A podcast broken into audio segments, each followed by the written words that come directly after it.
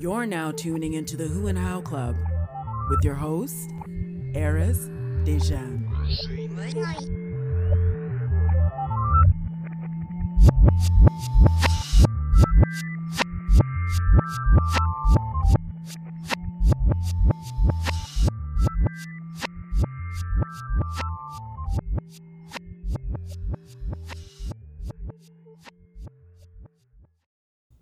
Hello. Hey, Hey. How's it going? You cut out for a second. Hello. yeah, can you hear me? Yeah, I can hear you. Oh, okay, okay, good. No, I was just saying, how's it going? Good. How are you? Uh, I'm doing well. I'm doing well. Did I take too long or? I mean, yeah, like, dude, time management, okay? Time management. Yeah, Kailia has been talking to me today about my horrible time management, which I don't think is is that horrible, but she has her own opinion and her own perspective on it. And we we're kind of started talking about this at two.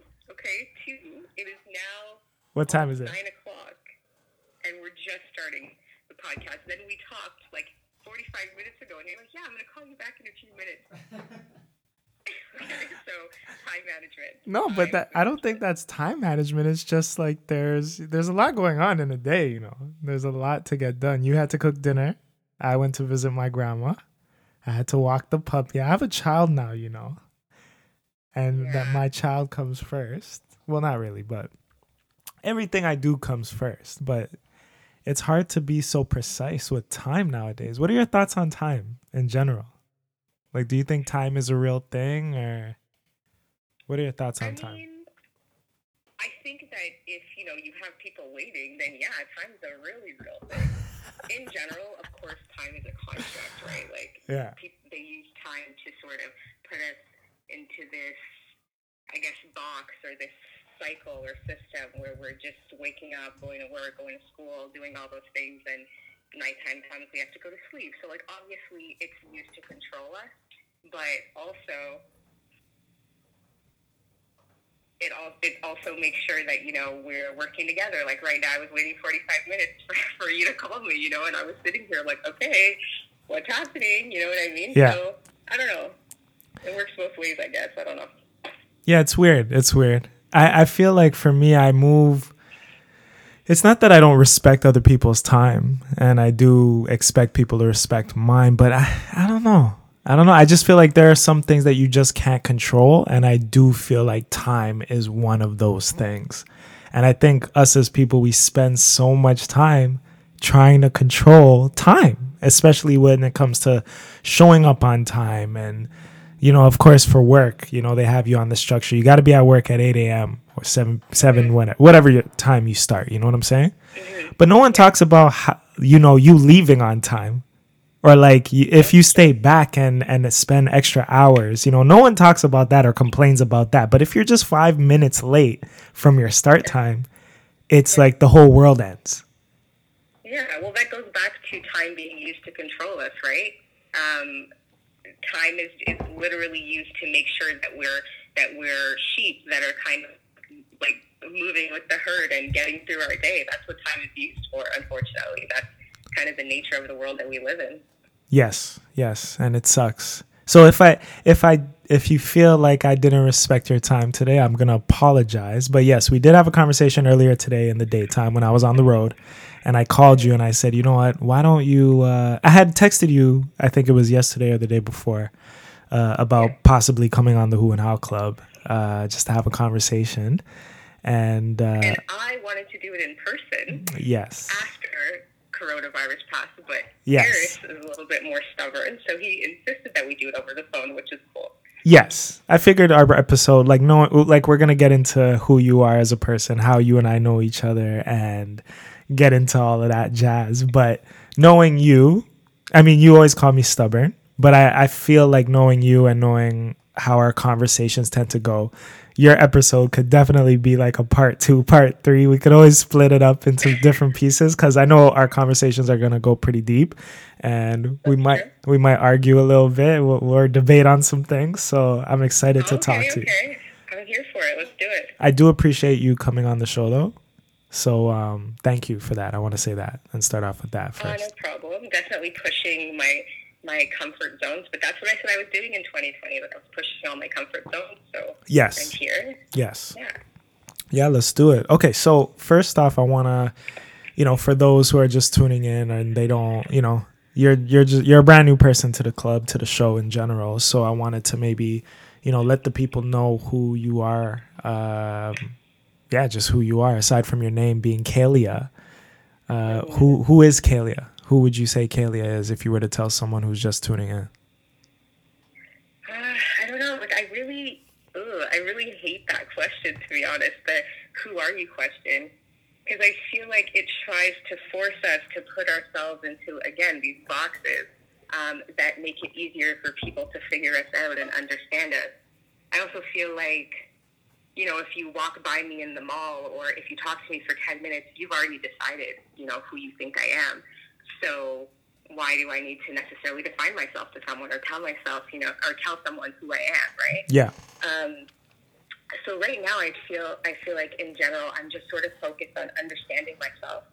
I feel like people in general, and especially me, I haven't taken time to just get to know who I am, to like comb through all the nitty gritty of myself and just kind of figure out like who I am at my core, what makes me happy, what makes me sad, you know, all that shit. I can swear, yeah. Oh yeah, yeah. Okay.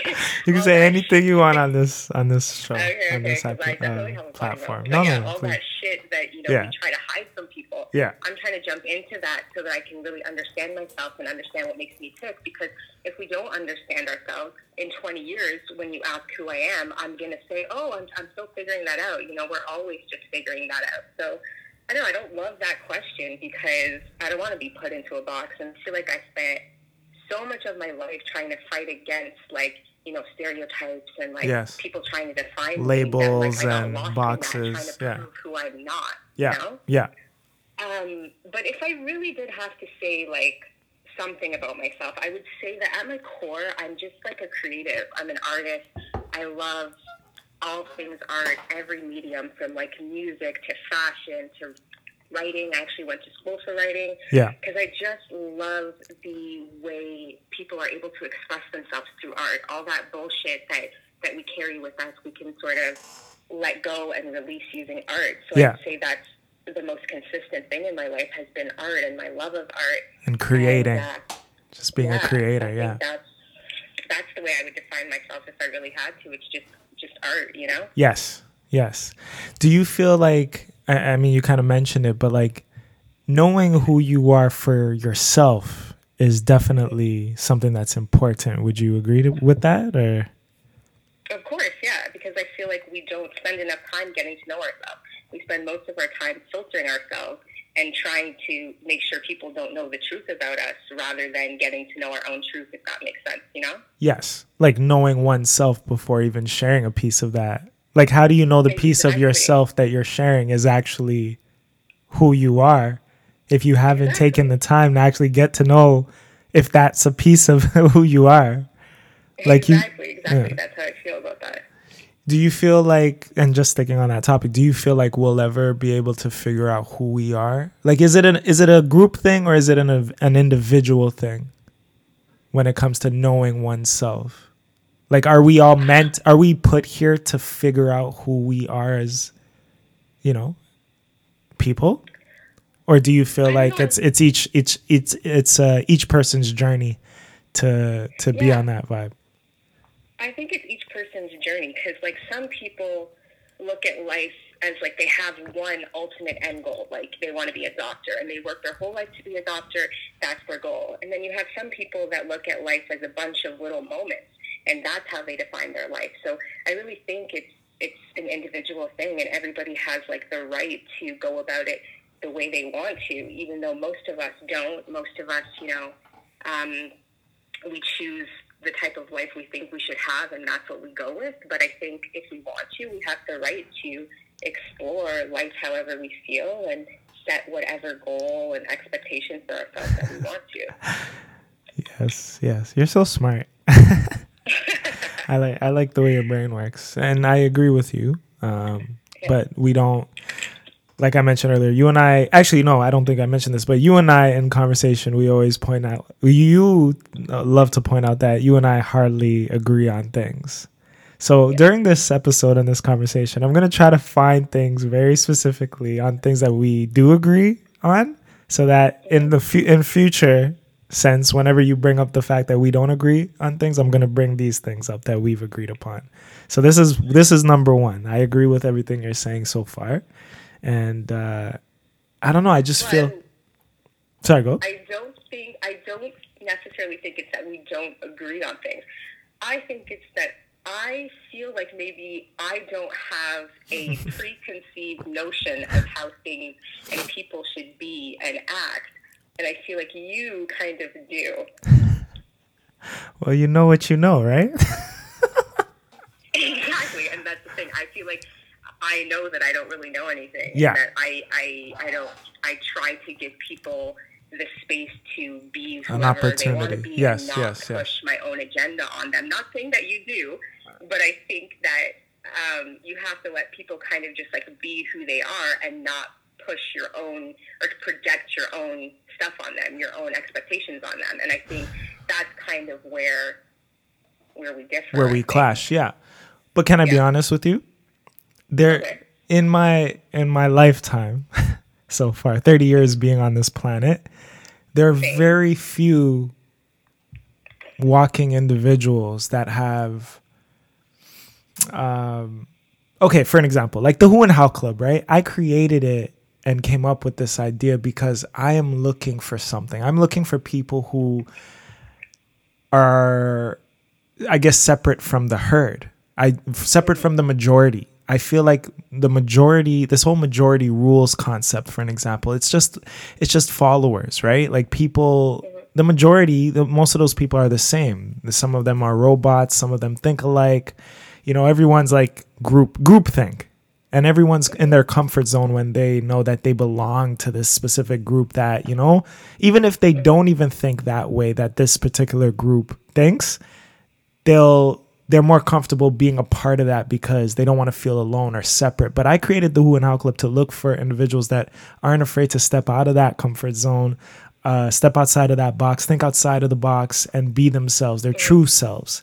And there are very few people, and you're included in this, that have either surprised me or I could really look at and be like, you know what, that individual is truly an individual and very unique in their own way. I don't think everyone is unique in their own way. I do feel like there there are groups of people that exist in order for groups of people like us to exist. Because how would we know how to exist if we saw something and didn't know how to not be? If you get what I'm trying to say. Like if um if I see a person in front of me my entire life who's a liar, and I don't ever want to be a liar, I need to know what a liar looks like so I know that that's not who I am or want to be. I need that example to mirror off of, you know what I mean?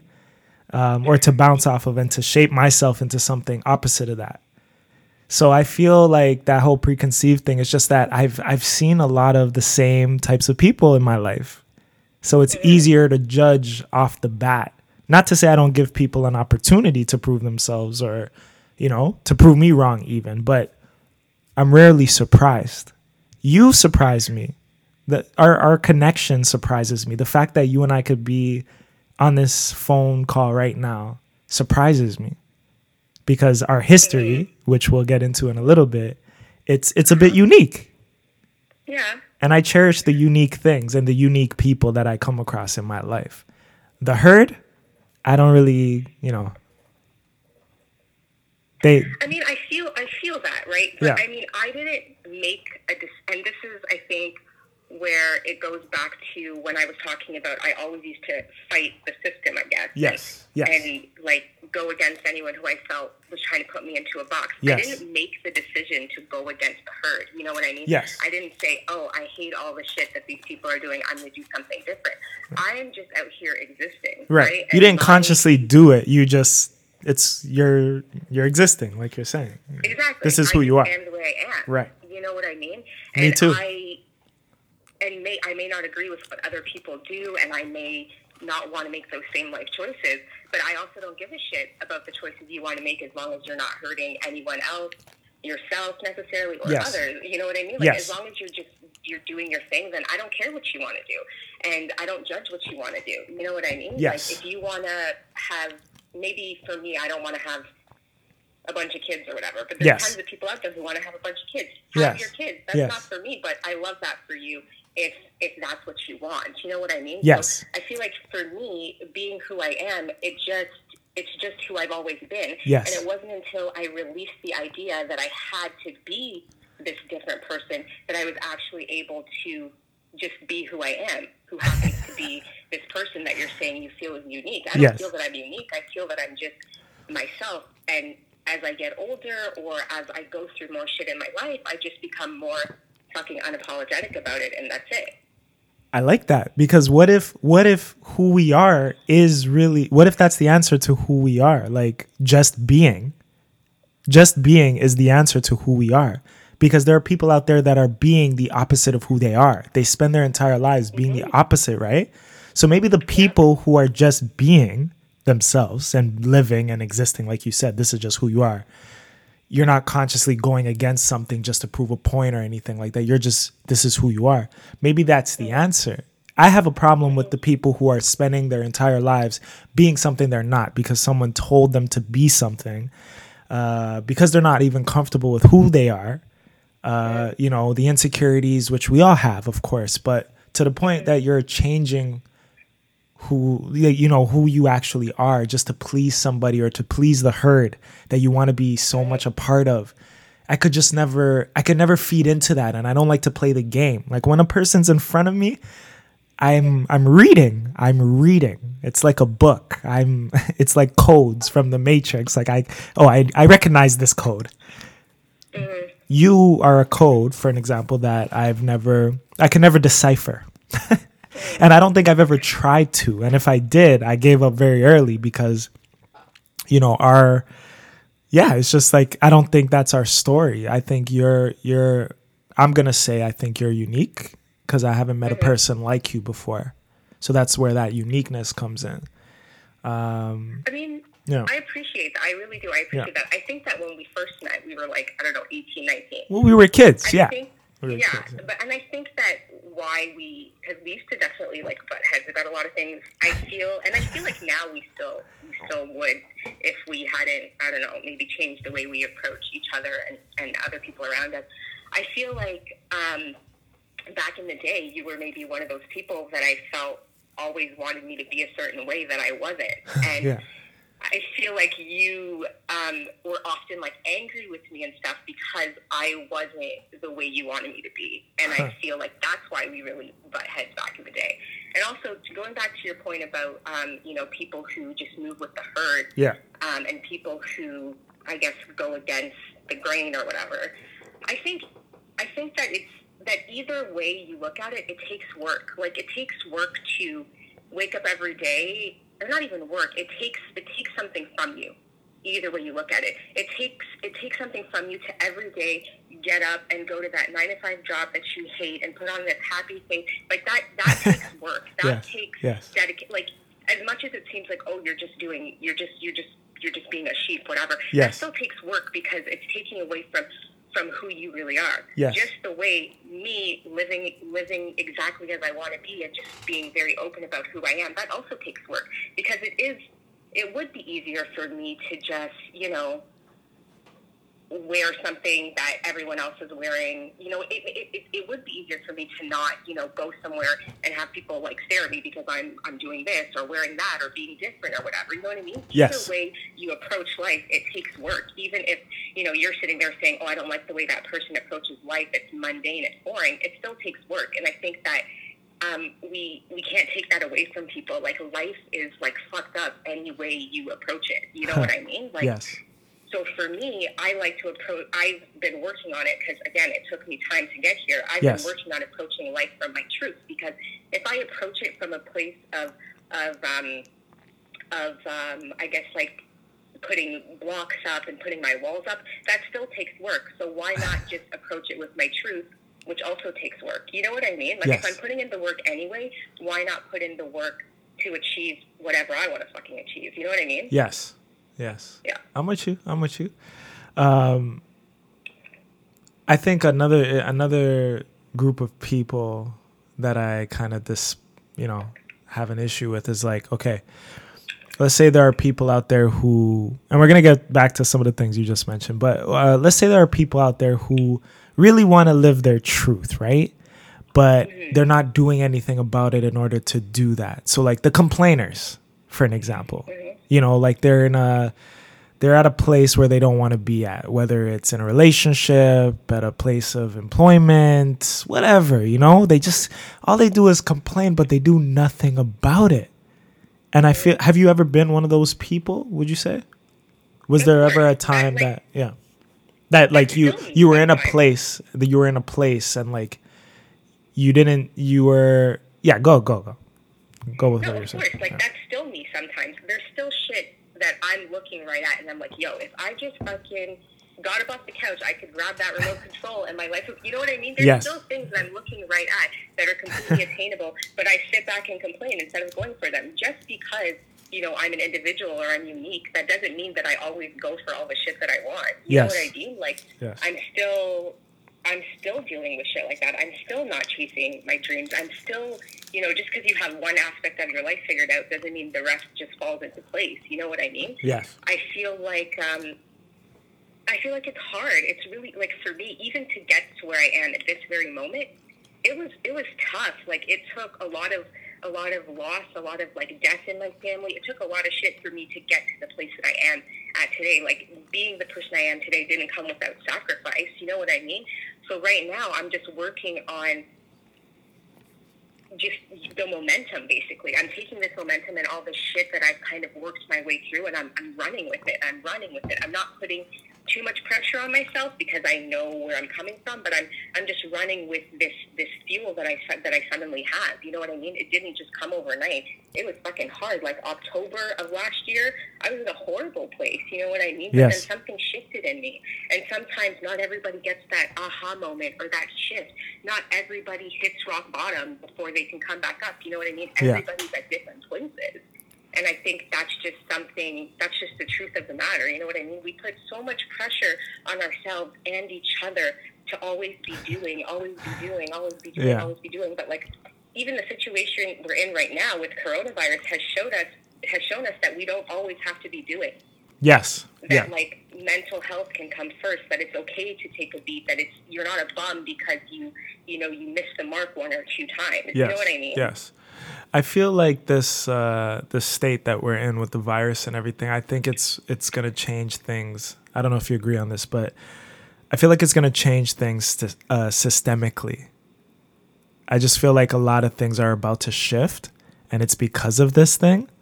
And I think that's why I'm not as worried as some other folks are. I mean, I am, you know, taking those extra precautions, right? And I'm still at work. You know, in, in the field that I'm in, I can't really, you know, we're not shutting down. I'm in the social services field, so you know, we're not. We're here to serve the people and the homeless people in the city of Toronto. So we're not. We're not going to be shutting down anytime soon. In fact, we're going to be a part of that, you know, transition and stuff like that. But even with that said, you know, and not not having much of a fear, it kind of stems from just having this feeling in my heart that things are about to shift and people getting this downtime to focus on themselves. I think it's been it's it's well needed. It just sucks that some people are off of work and might not be able to, you know, afford some things or to pay their bills. Like there there are many pros and cons to this entire situation. yeah You know and I mean. all the people that are dying is a huge con One hundred percent. Yeah, one hundred percent. I think we just got to know. Um, something came out today that we had our third death in Ontario, or Tor- I can't remember if it was Toronto or Ontario. Uh, I think it was Ontario though. We had our 3rd death. So it, it it's scary. It's very scary. Like when I'm on the road and I see no, like it's like a ghost town everywhere I'm driving. Like where are the people? You know what I mean? It's like things you and I were talking earlier about. Like this, it feels like everything we've ever seen in a film is it's now real life. Like we're seeing people Yeah. with the masks and this quarantine and all of that jazz. Like how are you spend? How are you spending your quarantine? If you don't mind me asking. honestly i have it's it's weird this this quarantine thing has been really weird for me because I, again, I started 2019 with like this. Okay, I'm gonna do all 2020 the things or 2019? Pardon? 2020 or 2019? 2020. I meant. Did I say 2019? You said 2019. Yeah, yeah. I started 2020 with this idea like I'm gonna do all the things. I'm gonna meet all the people. I'm gonna network. I'm gonna go everything somebody invites me to. I'm gonna Yes. fucking go. Like I and I just hit the ground running like that. I was like going to all these events, doing all these things, like networking, meeting all these people. And then coronavirus was like, nah, girl, we're just gonna end all that for you. You Yeah. know what I mean? And Yeah. it kind of pushed me back into a place where I was in 2019, where I was like really depressed. I was Yeah. really sad. I was going through a lot of things. However, this time I'm, I'm not in that same place where I'm like depressed and sad. So I'm still keeping up that momentum. I'm still, you know, I'm waking up every morning and I'm like working out. You know, I'm doing some bootleg hot yoga in front of my heater. Yeah. I'm cooking. I'm playing video games. I'm dancing around my house. I'm performing from my throw cushions. Yeah. I'm just like living my best life, it, like under quarantine. You know what I mean? Yeah. Um, and so I think that, ironically, the the fact that like I spend so much time in isolation, going through my bullshit for you know couple of years, I want to say, like while my dad was sick and through all of his illness, it's kind of prepared me to like be chilling at home, you know, to be okay with that and to be okay with being by myself. I think a lot of people are having a hard time with quarantine because a lot of us aren't okay being by ourselves. We're not okay Mm. looking ourselves in the mirror, you know what I mean? And Yes. like and just like being with ourselves because again, we don't take time to understand ourselves.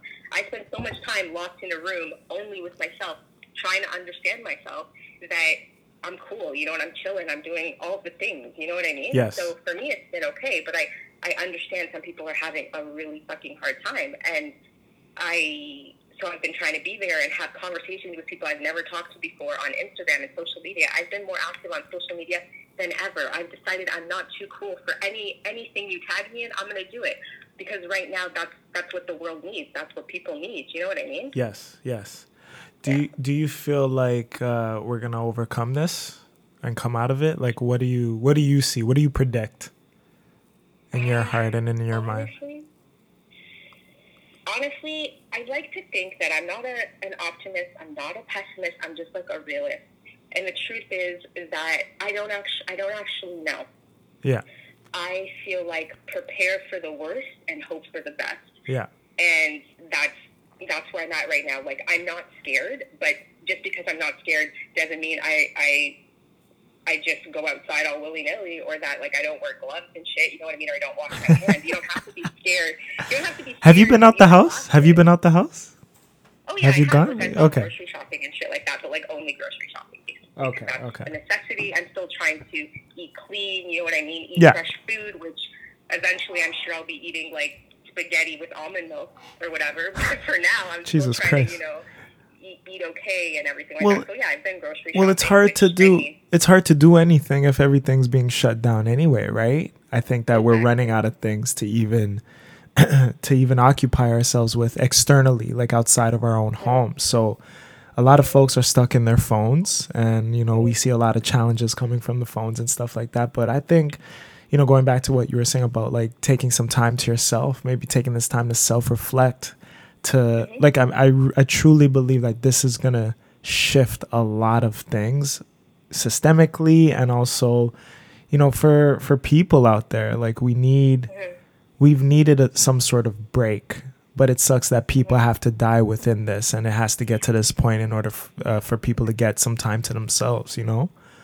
So I think that for now it's like cute and everything like that. It depends on how long it lasts for how like the the morale of the people, right? Like right now everybody's still joking about it on Instagram, blah blah blah. blah. Yeah. If it lasts a month, two months, shit's gonna get real. You know what I mean? Like people everything's gonna change. You know what I mean? Like we we're we're falling into recession faster than any of us have ever witnessed in our lifetimes. You know what I mean? Yes. Everyone's like, Oh, cheap gas, tee hee hee but that's like not cool. You know what I mean? The Yes. fact that you can get gas for 53 cents and two weeks ago it was a dollar i don't know 15 16 20 that's like not that's not cool you know what i mean but that's the So system novelty yeah yeah yeah yeah of it will die out and and it, it's it sounds fucked up to say but there is a novelty surrounding it right now you know this it's something that we're all in together and it's like okay we're going through this we can get through this but like the morale and the novelty if this lasts more than two weeks everyone's pushing two weeks but when when did everyone's two week quarantine start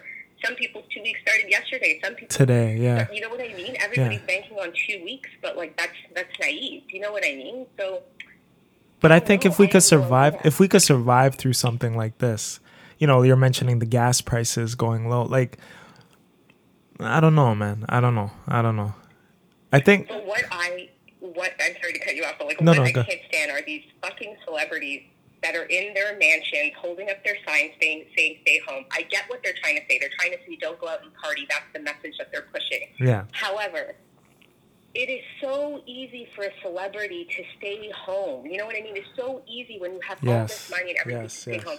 There are people who live paycheck to paycheck who could not go out last Thursday and panic buy all the fucking toilet paper. So now that you've bought all the fucking toilet paper, this this man who only, you know, got paid yesterday has to go to every no frills to try to find some fucking toilet paper. But you want him to stay inside. You know what I mean? You also have to use common sense. If you want if you want everybody to kind of make it through this, you have to live life and consider other people. And that's like my biggest issue with all of this right now. You know what I mean? Like I just people still people's true colors are still showing. You know what I mean? I think I think it's a double edged sword with the celebrity thing because we, as we know, like celebrities, you know, they have a lot of power, and if they're using their power for positive, uh, positivity and promoting a, you know, a message, whether or not they're getting paid for it, I don't know. If the if these are their true beliefs with this whole situation, we don't know. But I mean, if they're using their platform to encourage people to stay home and stuff like that, and that'll keep people safe, I'm all for it. But I also get your point as well. It's it's a double edged man. No, like I'm not knocking the message. I Yeah. agree. Stay the fuck home. It's not hard. Stay Yeah. the fuck home. Like, I, like that's it's not the message. It's it's the privilege behind the message. You know what I mean? You Yes. also have to recognize that, like, yeah, even me, I could go out and buy everything I wanted last week, like no problem. If I wanted to buy toilet paper, I could have all these kind of things. So, like, you have to also recognize your your privilege wherever you are on the spectrum. You know yeah, what I mean? yeah. Like, why And, don't they find out? Why don't they find out who really needs help and maybe use their privilege to maybe send some people some money or something like that, so they can survive during this off time or something. It like, I don't even mean it like that. I don't even mean it on like a deep, deep level. I just mean like you know some like poor ass mom, you know, goes on Instagram for a release and then some celebrity's holding up stay home. Well, she's she feels like shit because she knows she could she can't stay home right now. She knows she has to lug her ass probably on the bus or whatever. To you know what I mean? That's all I'm saying. I'm just saying that like there's two sides to every every story. Yeah, stay the fuck home, but also there's so many people right now who can't stay the fuck home. Unfortunately, that's all I'm saying. Like I'm not knocking it. I don't want Yes. people to be like, oh, she's promoting like going out and shit, because that's not what I'm saying. Yes. I'm just saying I always like to to see both sides of every scenario Yes. be- because it's so easy t- with one turn of events to be on the opposite side. You yes. know what I mean? Yes. Yeah. Yeah. Obviously, the losers who are going out partying, like fuck them. But like, I'm just saying, like the people who are are actively trying and doing the most they can, we have to recognize those too. Like those people who are doing the most that they can from wherever they can. You know what I mean? One hundred percent. It's it's it's I don't know, man. We'll see. I, I'm trying to do my best to stay optimistic, and I think us, some of my optimism has turned people off because they feel like maybe I'm not taking it seriously. You know, like the past couple days, I've been asked, "Hey, Eris, like, why are you smiling? Why are you so happy?"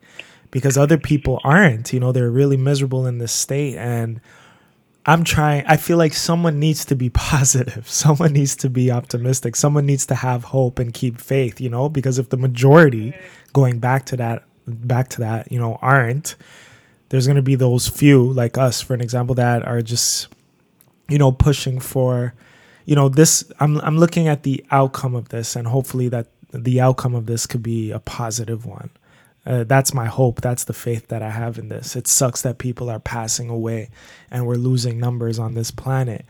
And then it makes me feel like, yo, is this population control? Like, where does this come from? Does anyone really know what's happening right now? You know, I, I try not to watch the news. Like, I'm getting the updates on my phone, but it's like, I don't know. I don't know if the news or these people talking about everything and reporting on it, do we know everything? Is there a plan set that could really save people? I don't think there truly is. We just got to wait it out. This is a universe thing. This is a earth thing. This is it's just what's happening. so let's see. Let's see. Let's see, you know? I don't want to jump I the gun. I think we just have to leave it leave it there because I feel like there's so many we don't. There's so many unknowns. We don't even know what we're dealing with. The government doesn't really know what they're dealing with. This is all just, you know, everybody's going through it together. Also, apologize for calling people who are going out partying fucking losers because that was like a little bit. but so, I do take that back. You you ca- you caught it. You I caught it. That's good. I apologize for that. I apologize for that because that was like very harsh. I know that you know people deal with things differently, so I apologize. I that. didn't oppose. Um, I was like, yeah, you're right. I'm like, yeah. no, no, I do. I no, apologize I'm for joking. that because again, that's, that's no to each his own. To each his own, right? Yeah. Um. But yeah, I just think that we don't really know we don't really know right now. So that's that's that's how I'm leaving it. I even said that I wasn't going to talk about coronavirus anymore because people like if you're not scared, people are surprised and I feel like try to instill you with fear and stuff like that. And I just feel like not being scared does not mean you're not proactive. And like the two and the two don't necessarily go hand in hand. Anyway, yes. I don't think we should talk about coronavirus anymore because No, I think you officially win the title of like the best intro uh, of of an episode. Like we haven't even started yet, and this is like, hold on, how long are we? We're we're 35 minutes in, and we've we've touched on so much, and um, there's so much energy in this conversation, and I appreciate you just being uh, honest. Um, and just being open and everything like that and fearless in the conversation because I think you're inspiring me and my brain is going going going going. And uh yeah this is how conver- this is why i want to just have people that i know especially to just have just to come on the show and just share their thoughts and perspectives. Like even though you and i know each other there's been a huge gap in between us interacting in life. You know you mentioned you and i met like when we were 18 very young and I'm 30 now. How old are you now, if you don't mind me asking? I am also 30. 30 as well. Okay, so let's let's let's we we figured out who you are. We know what your perspectives are on certain things. Everybody knows who I am now. Exactly. Um, let's talk about um, how you and I like our history for a second. It doesn't have to be so in depth, but just to give the people an idea on why I've asked you. You know, you're not just a stranger to me. Um, mm-hmm. You know, we met back in the day when we were kids, pretty much. Mm-hmm. And uh, you were a, a, a, girl that I uh, liked. I've always liked you. And I'm sure you liked me at some point, and we we could never hit it off the right way. Um, and I think one of the reasons could be, you know, what you mentioned earlier about like I've always wanted to I guess you have felt that I've always wanted to change you or like I've expected things from you that maybe you weren't able to offer or present and you were in your own zone. I was in my own zone. I always thought you were an asshole. You thought I was a dick and I'm stubborn and we would clash you, in that. You just have I think you have this idea even back then you like want a wife and you want a very specific wife and I was never that and nah, uh, never not. And I think that was the biggest thing. Like, you know what I mean? I was like, we are all types of 12. There was no way I could want a wife at that age. I was just a bit more mature than some guys. But I don't know, but yeah. Whatever. Yeah, we yeah, we met the summer that I graduated from high school. Yeah, that's crazy, eh? So that's like, yeah, that is crazy, super crazy. And that's like over a decade right? Yeah. Over a yeah. decade. So that's like 12 years. Yeah. So we have that history and we were always on and off in conversate and, and, communicating and stuff like that. And we mm-hmm. would hang out, we would chill here and there. Some summers we would reconnect and we would go like, you know, there were always, mm-hmm. you know, those little moments that we had when we were younger. And then there was yeah. a huge gap. Yeah. So where do you it think why was there such a huge gap? Because can we really say? I mean, that was almost twelve. That was about twelve years ago, but we haven't been speaking for twelve years. And then we'll get. So we've touched on the beginning. We'll get to the. Let's focus on the middle right now, and then we'll get to the present on how we've reconnected. But why do you think there was such a gap? And how long was that gap? Uh, honestly, I think that it's literally I got into a long term serious relationship. Yeah. Um, basically from like starting age like 24 something yeah. like that yeah. so i think that was for me that was the gap right like yeah. i literally didn't talk to any guy that i knew anymore at that point in time because you know, you, you, you tread on some some thin ice when you do that. So I just didn't talk to any Yeah. any other guys at that time, obviously. Right? Yeah. Especially guys that you have history with or like, you know, sexual attention, anything like that, you, you stop you stop talking to them, right? Yes, yes. So that's what I did. At least for me that's really what it is. If I hadn't gone into that relationship, we probably would have still been in and out of each other's lives until now, I think. Yeah, because I think even after 18, like we would still be in each other's lives, Yeah. even in the early 20s, right? And Yeah, then. I think we would come across each other online very randomly and stuff like that in random moments. And then uh, yeah. thanks to Instagram, we, you know, would you say that Yeah. that's the that's the moment where we reconnected? Was it because of Instagram or like do, what's the I- furthest moment that you remember like oh we reconnected in some form of fashion? At, for me it's Instagram or fa- either excuse me sorry Facebook or Instagram. Honestly, you used to text me. I don't know if you just texted everyone on your phone, but you should text me and invite me to your events and shit. So you always kind of, um, Kept in you touch. were always like, yeah, like I always kind of, like you stayed in my mind because you would text me every once in a while, and invite me to your shows and shit like that. And then I think Instagram, you know, it's so easy to like slide into an old friend's DMs on Instagram. You know what I mean? So Yeah. I feel like, yeah, Instagram definitely. Okay, so now we get back. We get to our current, you know, reconnection, and uh, I I feel I feel I feel really happy to be a part of your your life in the way that I am now, uh, because you had mentioned that like you know you said 2020 you're gonna be you're gonna hit the ground running with like sort of just being a part of things that people invite you to and sort of opening up and you know putting your walls down, I guess, just a little tad. And I feel like the events that I've been putting on with the Who and How Club have allowed us to kind of reconnect. Yeah. Um, so do you want to talk about that and how, like, you know, just like what has kind of brought you to, like, what what urged you to try to put your walls down for the new year and mingle with new people and try to get out of your comfort zone? Would you say?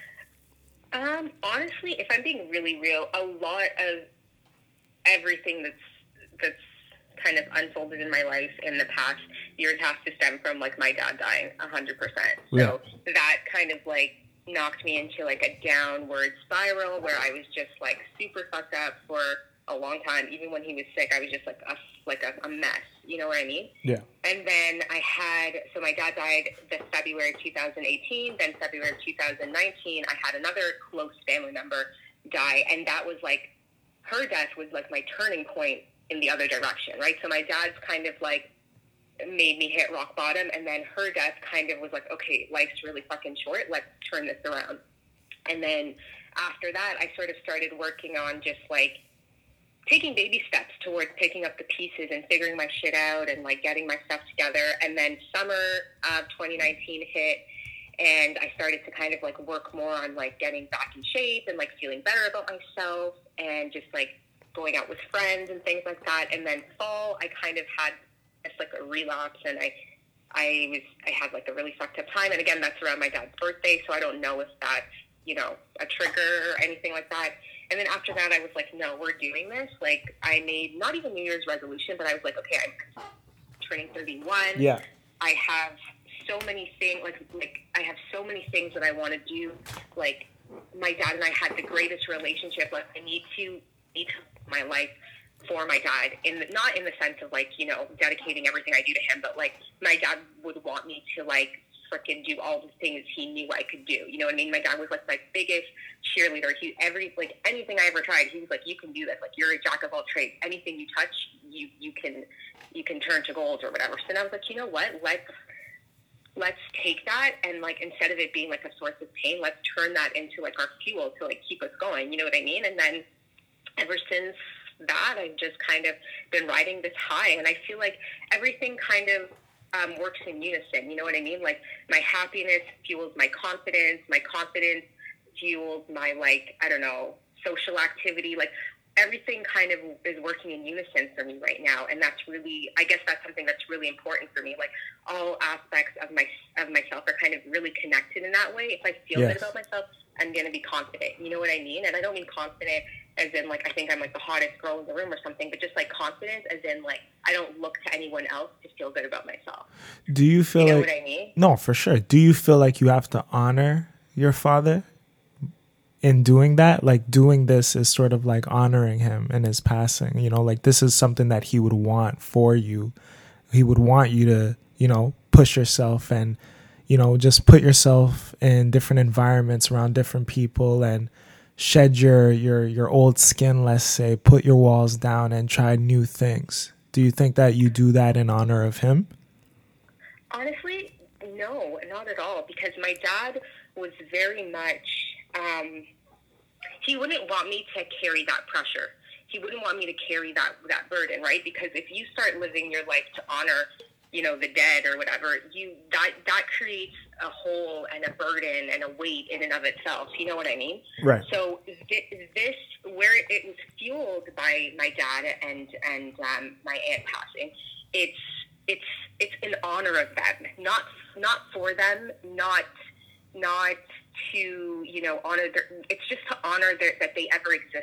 Do you know what I mean? Like my existence is so much more important because they existed. If yes. that makes sense. Yes, yes. So what So it's not about it's not about them passing, them not being here. It's about the fact that they were here. What kind of shapes you and makes who you are yeah, today. and the Yeah. marks they, they left on me as yes, people. You yes, know what I mean? yes, like yes. I I should be sharing like I should be sharing those marks that they left on me. You know, a, a big part of my personality and my like my attitude, the way I look at life is my dad. A huge part of that is my dad. You know what I mean? Like he just was the coolest the coolest person ever and he like always encouraged me to just be fucking cool. You know what I mean? Just like do your own thing, just be cool. So it's just like okay, like this person instilled me with so many things to help me get through this. Like, so I'm going to do it now. You know what I mean? It's it's it's not. I don't feel this this pressure. It's it's not a pressure because that's not how our relationships were. I think if you did if you did have a relationship with a person who put a lot of pressure on you to be a certain way, I think maybe yeah, you would feel I would feel that burden. You know what I mean? That Yes. burden to like live my life um, the way they would want me to. But because the relationship I had with my dad was very like take take me as I am, flaws and all. Like we, Yes. I see you, we see each other. It makes it easier for me to just navigate life, but just make sure I'm I'm navigating it the way I want to. You know what I mean? Yes, one hundred percent. Um, I'm happy. I, I appreciate you sharing all of this. Uh, it means a lot. I I haven't had anybody close to me pass away yet, um, and it's weird to think. I, I was just thinking that you know there are moments where I think like you know my grandmother, who's like the elder in the family at the moment, and the oldest, like she could probably pass away, but you know it could be me. It could be someone Yeah. way younger. It doesn't have to be the person who's the old eldest in the family. Like anyone could pass.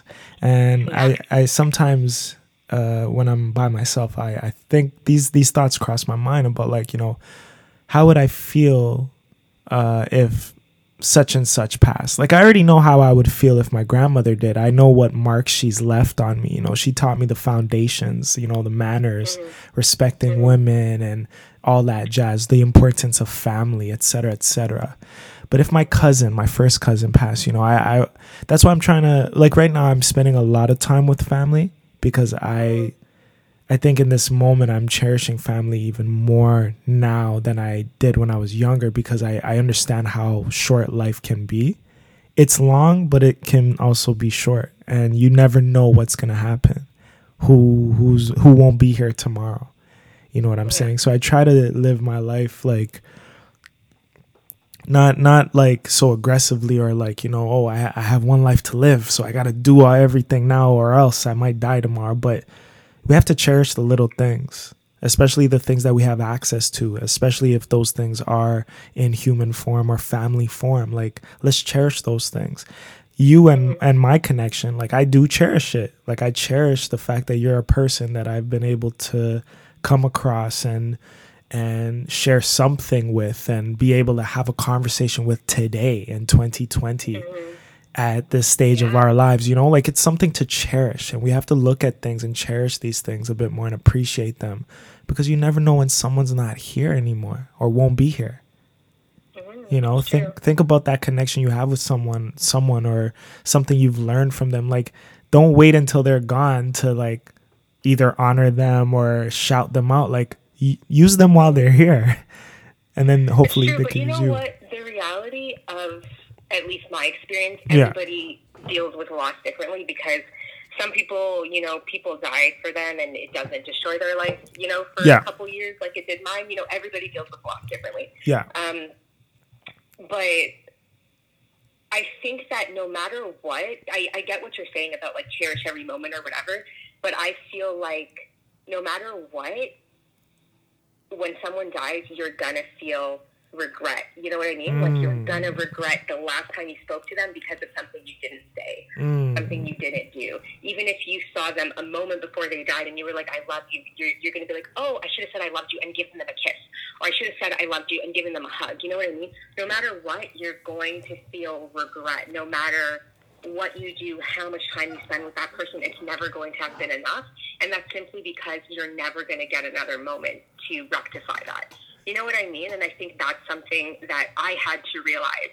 And it's not something you can teach. Like, you can't teach someone how to grieve. You can't, like, I mean, you can teach people how to cope after the fact, but in, in advance, you can't take classes on how to grieve because you don't know what you're going to feel until you've already felt it. You know what I mean? Like, it's one of those things where, like, you can't mentally prepare for it. Like, I knew my dad was going to die at some point, but, and I tried to mentally prepare for it, but, like, I, I, it, it was just something that you can't fathom until it's actually happened, right? is there So- is there something that you feel that you regret that you didn't get a chance to say to him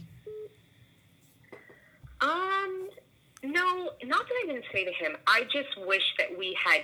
I think when because I had such a hard time when he was sick, like dealing with him being sick. I think that like we didn't have as many of our like deep convos and our long talks and our we used to go for um, long walks in the park and just like talk about life and childhood or whatever. And I, I think because I had a hard time being around him when he was sick, I kind of didn't do that as much with him. You know, I had a harder time just like delving into the deep nitty gritty shit with him yeah um, than I normally would because it was like, you know, the fact that I knew he was going to die was kind of like the elephant in the room. yes So I guess that would be the only thing that I really regret is like that I didn't I didn't have more of those deep convos and more for him than for me because I think that that was something that he loved about our relationship that we could even though we were father daughter we could be like friends too you know what I mean and I think that's probably you know he like growing up well, I, he grew up in Canada, but being like Jamaican background, you know what I mean? I think that's not something that's like in his day was super common, where you could like, you know, your parents were always your parents, you know what I mean? And Right. there wasn't like this line that you crossed. And we, and I think because he had daughters and just like just his his mindset, he was able to sort of transcend that father daughter relationship with me. And so I just I just wish that we had like just kept that that going all the way till the end. But it was it was me. I had such a hard time. You know what I mean? Like dealing with seeing him in certain ways Yes, and seeing yes. him. You know? Yeah. if and I have a few more questions about this, and if you're not comfortable, please let me know. But I wanted to um, ask you if if you had the chance to say something to him like right now, you know what what what is one thing that you would say to your dad if you could? Honestly, like I don't even I don't even know. Like I, I in my life I've said every like I can say that I've said everything. You know what I mean? I, Yeah. I said everything I wanted to say to my dad in his in his lifetime. I think that the only thing is I'd want to be able to talk to him about like you know like we shared a love of music. So like when a new song that I love comes, I'd love to be able to to like let him hear it Yes, yes, yes. or like now that you know uh, COVID nineteen, like I'd love to be able to like get his perspective on that because like we would just like talk about shit like that all the time. You know what I mean? Just like I think it's it's not so much what I would say to him; it's like all the moments, all the life that's happening that he's not in. What's That yeah. you know? No, no, no. That's good. That's good. Um, what is what is a memory that you have of him that's like your fondest? Like something that you think of all the time? Like whether it's a moment or a day in your in your mind that like when something happened, whether you were there or conversation you guys had, like what's what's something that sticks out to you, a memory of him? Honestly, I don't have a specific memory really because he was such a constant in my life. He was just like in every every memory. You know what I mean? He's he's he's he's my all my memories. Like he never missed a birthday. He never missed anything. Like every memory that I had, he's there, except from the ones that I've made in the last almost three years, basically. Um, but like I all like he used to call me Junior because he never had any sons. Yeah. So I like replay in my mind like him calling me Junior. He used to call me Junior Mac because my last name's McCarthy, and um, just like things like that, like just like the like like certain things he would say to me. You know Yeah, what I mean? yeah. Like those are things that I replay. Those are things that like I'm like oh like you know what I mean? Or like sometimes some like fucked up shit happens and I'm like oh like I wish I could like ask my dad about that or you know what I mean? It's Yeah. not he he's like so present in all my memories that like there's not one specific one where I'm like oh that's like my favorite, but because really like his whole his whole existence in my life is my favorite memory. You know what I mean? yes. But like there's just like little things about him that I that I really miss. You know? Yes. Yeah. And also, like, I have his dimple, so that's really weird for me. Like, every time I look in the mirror, I'm like, holy shit. Like, I just, like, we have the exact same dimple. So there's just, like, you know, like a little, like, Yeah. little thing. Yeah.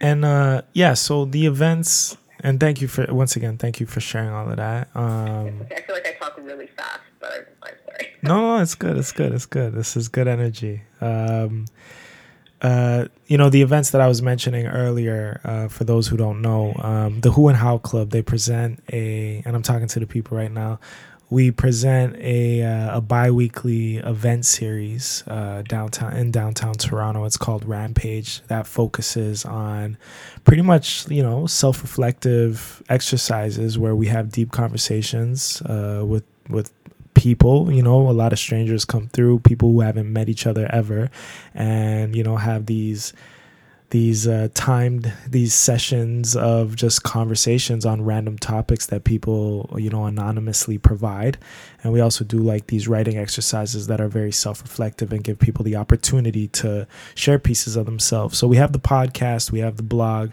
we also have the event series. Um, obviously rampage is currently on hold because of the virus and you know the venue that we hold the event at uh, you know wants to respect the procedures and you know he has shut down for now. Uh, but that um, venue is Blue Moon Lounge downtown Toronto on College Street. Uh, but we're going to be announcing uh, new dates and stuff like that once all of this stuff blows over. Um, but you know, Kailia has had the pleasure of you know coming to the events, and I've had the opportunity to reconnect with her. Uh, you know through this event series and it makes me think like if i never if rampage it, everything is like a snowball effect right like if the who and how club never existed rampage wouldn't exist and then if it, rampage would never existed Kailia probably wouldn't be on the phone today with me talking to you folks. So it's just weird how if you put that when you put things into perspective, you know, everything happens for a reason. And we're really excited for Rampage to come back. Um, so hopefully this thing blows over. But you know, I've seen Kailia, you know, share pieces of herself in moments where she wasn't really ready to, and I've kind of tried to push her to, you know, just talk, just talk to the people. You know what I mean? But I just want to commend you for still, you know, just still pushing yourself, being open, even being on this conversation, on this phone call with me today, coming to the events, and uh, just being you. Yeah, I think it's just a part of the process. I think um, I got to a point where I was like sick of my bullshit, and I think I think like people can give you advice when you're listen when you're sick of your own bullshit i think it's the best feeling ever. You you don't want to be anything but greater than that bullshit you know that you're trying to get away from. So i i like how you said that. Mm. That's exactly like what it is because I feel like for me I'm not really one to like ask for advice or take people's advice because I feel like advice is very much fueled by someone else's expectations, perception, and projections. So if I ask someone for advice about my love life, well, maybe they have a really shitty love life or they got burned a thousand times. So that's gonna that's gonna snowball into what what type of advice they're giving me. You know what I mean? So I, I, I tend to not really ask for advice. However, I do get to a point where I'm like fed up of my own shit, and I'm like, listen, you got to get your shit together, and that's that's what happened to me. And I think a big part of it was just like being willing to be vulnerable. Um, vulnerability has been such a huge part, just like a huge topic that's been brought up with so many different people in my life yes. in the past couple months. Yes. Just like that willing, like without vulnerability, like you're not doing anything. Like every every step forward requires vulnerability. You know what I mean? Even every step back, because sometimes you have to be vulnerable. You fail, you fall down, you get back up. I think vulnerability is one thing I really, really have to keep working on, and I just have to keep pushing because I have such a hard time being vulnerable. I have such a hard time like showing emotion, open opening up to people, letting people in, like. And I think that's that's another reason why maybe you and I, Eric, back in the day, had like kind of like this roller coaster ride of a relationship. And a lot of like my friends in the past, maybe I don't talk to them anymore. Like it, it was it was my own shit, my own lack of being able to accept myself and to be vulnerable and let people in.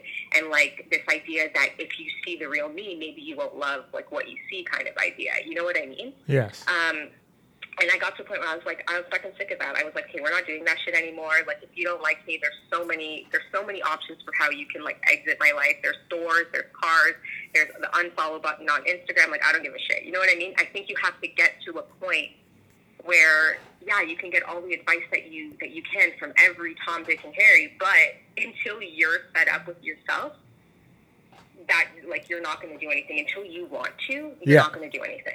No, for sure, for sure. You got to do it. it. It's it's a process that you gotta, you know, like if you're not ready to, like I can't love you if I don't love me, and I need to focus on loving me first before I love anybody. Right? Same with trust. Same with Yeah. you know accepting ex- acceptance, patience.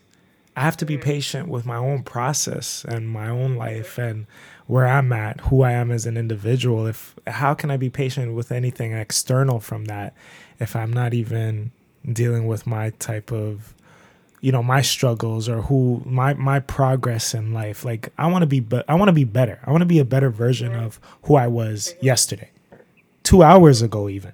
I'm always self-reflecting. I'm always in my mind and i'm a bit of an overthinker but i, I always just want to be you know i've lost friends and relationships and let go of people because of my behavior and stuff like that because also i wasn't ready to adjust myself based on what they expected of me.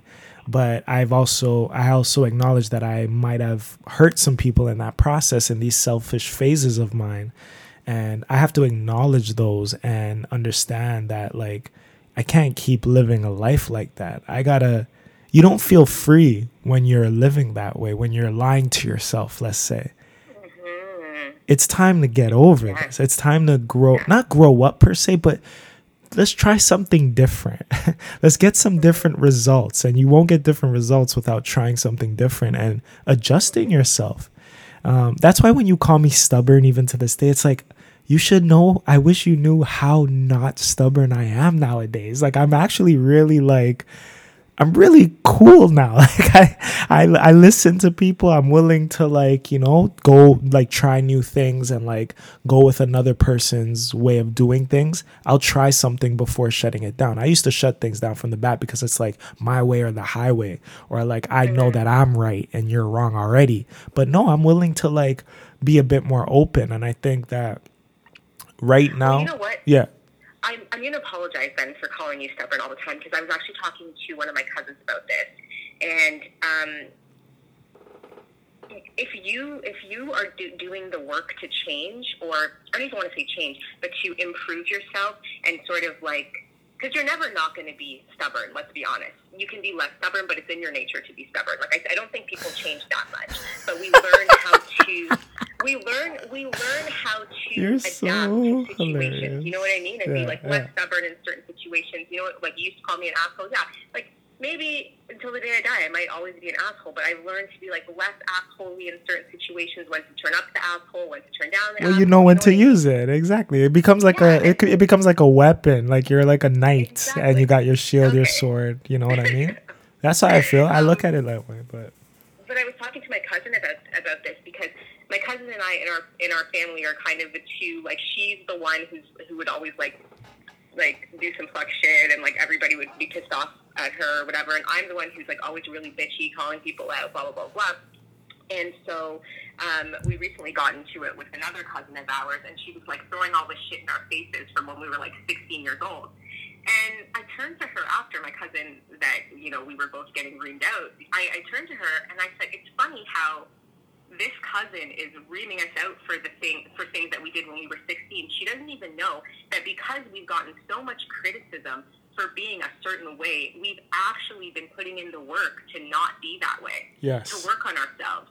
But she has always been praised for being this great person. When everyone's always telling you you're great, you don't always think you have to improve. If people are always telling you you're shitty or you're doing fuck shit, you're more likely to try to improve. You know what I mean? Yes. So I feel like that's kind of that's why I, I apologize for, for still calling you stubborn because you've been putting in the work obviously to improve and if somebody's you know always throwing shit back in your face then it's like fuck like well we're using work, we're we're going based off of our experiences from the past. But if we're not Yeah. if we're not going to adjust ourselves and understand that people can grow you don't you don't you don't change. I don't think people change per se at their core but they adjust they grow. Exactly. everyone should be growing from their you know putting away childish things and you know actually you know just improving on themselves and using the tools to your advantage but not at the detriment of others. Like okay yes i'm stubborn because why? I'm a taurus. Whoop-de-doo. That's a characteristic that comes from that. Or maybe i am just a stubborn person but how am i going to use that stubbornness? Am i I think my stubbornness has uh, helped me get to the point that I'm at today, and I'm happy with where I'm at. I'm happy. I am proud of myself. You know, without that stubbornness, I'd probably be somewhere else. So it's like unknowingly, these things are actual tools to help us maneuver in our lives. But at some point, those things control us. The stubbornness, Yeah. the everything. It prevents us from experiencing new things because we're so em- embroiled in our in in our fuck shit and our in who we are. It's like me, me, me. Like yeah, this is the ego. This is. But if we once we grow and we separate ourselves from those those characteristics or those things, you know, like I said, they're like weapons. Like you could use them to your advantage in a good way, as long as it's not at the detriment of others. And understand that, Oh, you know, like Kailia, tool Kailia has can to- grow. Ka- 2020 Kailia is not t- 2008 Kailia. I'm aware of that. It's it's about awareness and uh, accepting people's growth and Yeah, process. and like any tool, you have to learn how to use it, right? Exactly. Like 18 year old me, like, and it's weird to be thinking of these things as tools because they have such negative connotations. But really, Yes. you have to know when to. Stubborn is about knowing when to stand your ground, right? And you need that in life. you do. Um, like, you do. But like any tool, the first time you use it, you know, you're gonna. Yeah, you've never used it know, when you- before. It's it's a foreign. You learn It's how foreign. to use as a kid is, is like a pair of scissors. I remember back in the day, I took my report card home when I was in grade like I don't know in kindergarten or whatever, and my mom was like, "Cut and paste." Like they gave you an A for cutting and pasting. What the fuck? Like you know, my mom was like, "That's that's what I'm sending my kids to school for." Yeah, But yeah, really, like back in the day, you know, you didn't know how to how to cut on the line or whatever. That's the first tool you learned how to use. But now, you know, you can cut maybe a little bit straighter. It's the same thing. Every tool you have, you have to learn how to use it. You know what I mean? And and I think that's the same with all these aspects of our character and our personalities. We have to learn when to like what hats to wear almost in certain situations. And it shouldn't necessarily be that way, but that's the nature of the world. That's the nature of getting by. You know what I mean? Who? I have a couple questions before we uh, get into the next segment. Um, okay, a tool that I'm learning to use at the moment and perfect the usage of this tool uh, is forgiveness. Forgiveness not only you know external you know i think you were a part of the conversation at one of the rampage events about uh were you there when i mentioned that i felt forgiveness is overrated were you a Yeah, part of that were you you were Yeah, and okay, I felt okay. that it was directed at me. No, I'm kidding. I'm kidding. But Okay, yeah. there's that ego but uh no no no no that's funny but i do feel like forgiveness for self is is key you know what i'm saying? I feel like we hold ourselves accountable. We have to hold ourselves accountable for sure but we also have to not be so hard on ourselves, especially for mistakes that we've made or, you know, that that childlike behavior that we once had maybe a decade ago or those mistakes we made. Like we have to forgive ourselves. And i'm learning how to use that forgiveness tool right now in the right way. Is there a tool that you're currently working on that you could say you know we're talking about stubbornness as a tool forgiveness as a tool happiness let's say you know uh, self-awareness those these are all tools life tools is there a tool that you could think of right now for yourself that you're you're learning how to maneuver with? Oh my god, yeah. Again, for me, it's 100% vulnerability because yes, um, like just every relationship in my life, I think that I've had has been hindered by my lack of the ability to let people in to like let them see my true colors. Every opportunity I didn't go for, every job I didn't apply for, it's like that that fear of being vulnerable, that fear of wanting it. You know what I mean? Like for me, that vulnerability de- definitely like manifests manifests itself in me not wanting to show that I want this because if I if I show that I want this and I don't get it, it's like people are gonna think that like I ain't shit. You know what I mean? That like I can't do this. You yes. know what I mean? Yes. Um, so I've been really working on my vulnerability, and I've noticed like such connections with like even my best friends. You know what I mean? Like even like my closest friend and I. Like I just feel like ever since I've just opened myself up a little bit more, we just have such a more a deeper connection even with my mom, with with uh, the people that I meet, like new people that I meet. Like I'm just way more open, way more open to their story, open to to telling my story, and I think that's something that. And it, it's weird because it's a tool that I never even had at all before. so it's not even like a tool that I had that I've just learned to use. I literally just bought this tool, unboxed it, and now I'm like actively using it. You know what I mean? And yes. it's honestly, it's great. It's it's an adjustment. It takes it takes a lot of work. It's not it's not easy, but it's a tool that the, the number one tool I think I was missing in my life thus far. Huh. We we're talking about who you are, and we're getting to know you very uh, on a deep level, which is really cool. Uh, if you were to answer like how you became who you are today, uh, if you were to sum it up in like three words, you know, or like three things that might have occurred, or like what what got you to this point of you know who you are the version of who you are today. Kailia mccarthy today march 25th uh, 2020 how did you become who you are today? How would you answer that? Honestly i would say um, i would say being being kind of like an asshole for a good chunk of my like life being an asshole, then uh, great loss that showed me that being an asshole doesn't get you anywhere. And then I would say just like picking up the pieces and trying to put the pieces back together and realizing that the shit you were doing that I was doing before um, it doesn't work for me anymore, and that you that I that I need people and that I want people in my life, and that mm. I it's okay to want to have people in your life. It's okay to to not burn every bridge that you cross that you're done with. I used to yes. be such a bridge burner. Yes. You know what I mean? Yes. Um, so I would say that's kind of what brought me here. I think if I hadn't, if I honestly, it's so fucked up to say, but if I hadn't lost the people that I lost in my life, I would never be where I am right now because I still would have been taking everything for granted. I still would have been um, thinking that I'm entitled to something, and if I don't get it, then like fuck you. Like, you know what I mean? Living my life without gratitude. Now I feel so much gratitude for every moment, every person that I meet.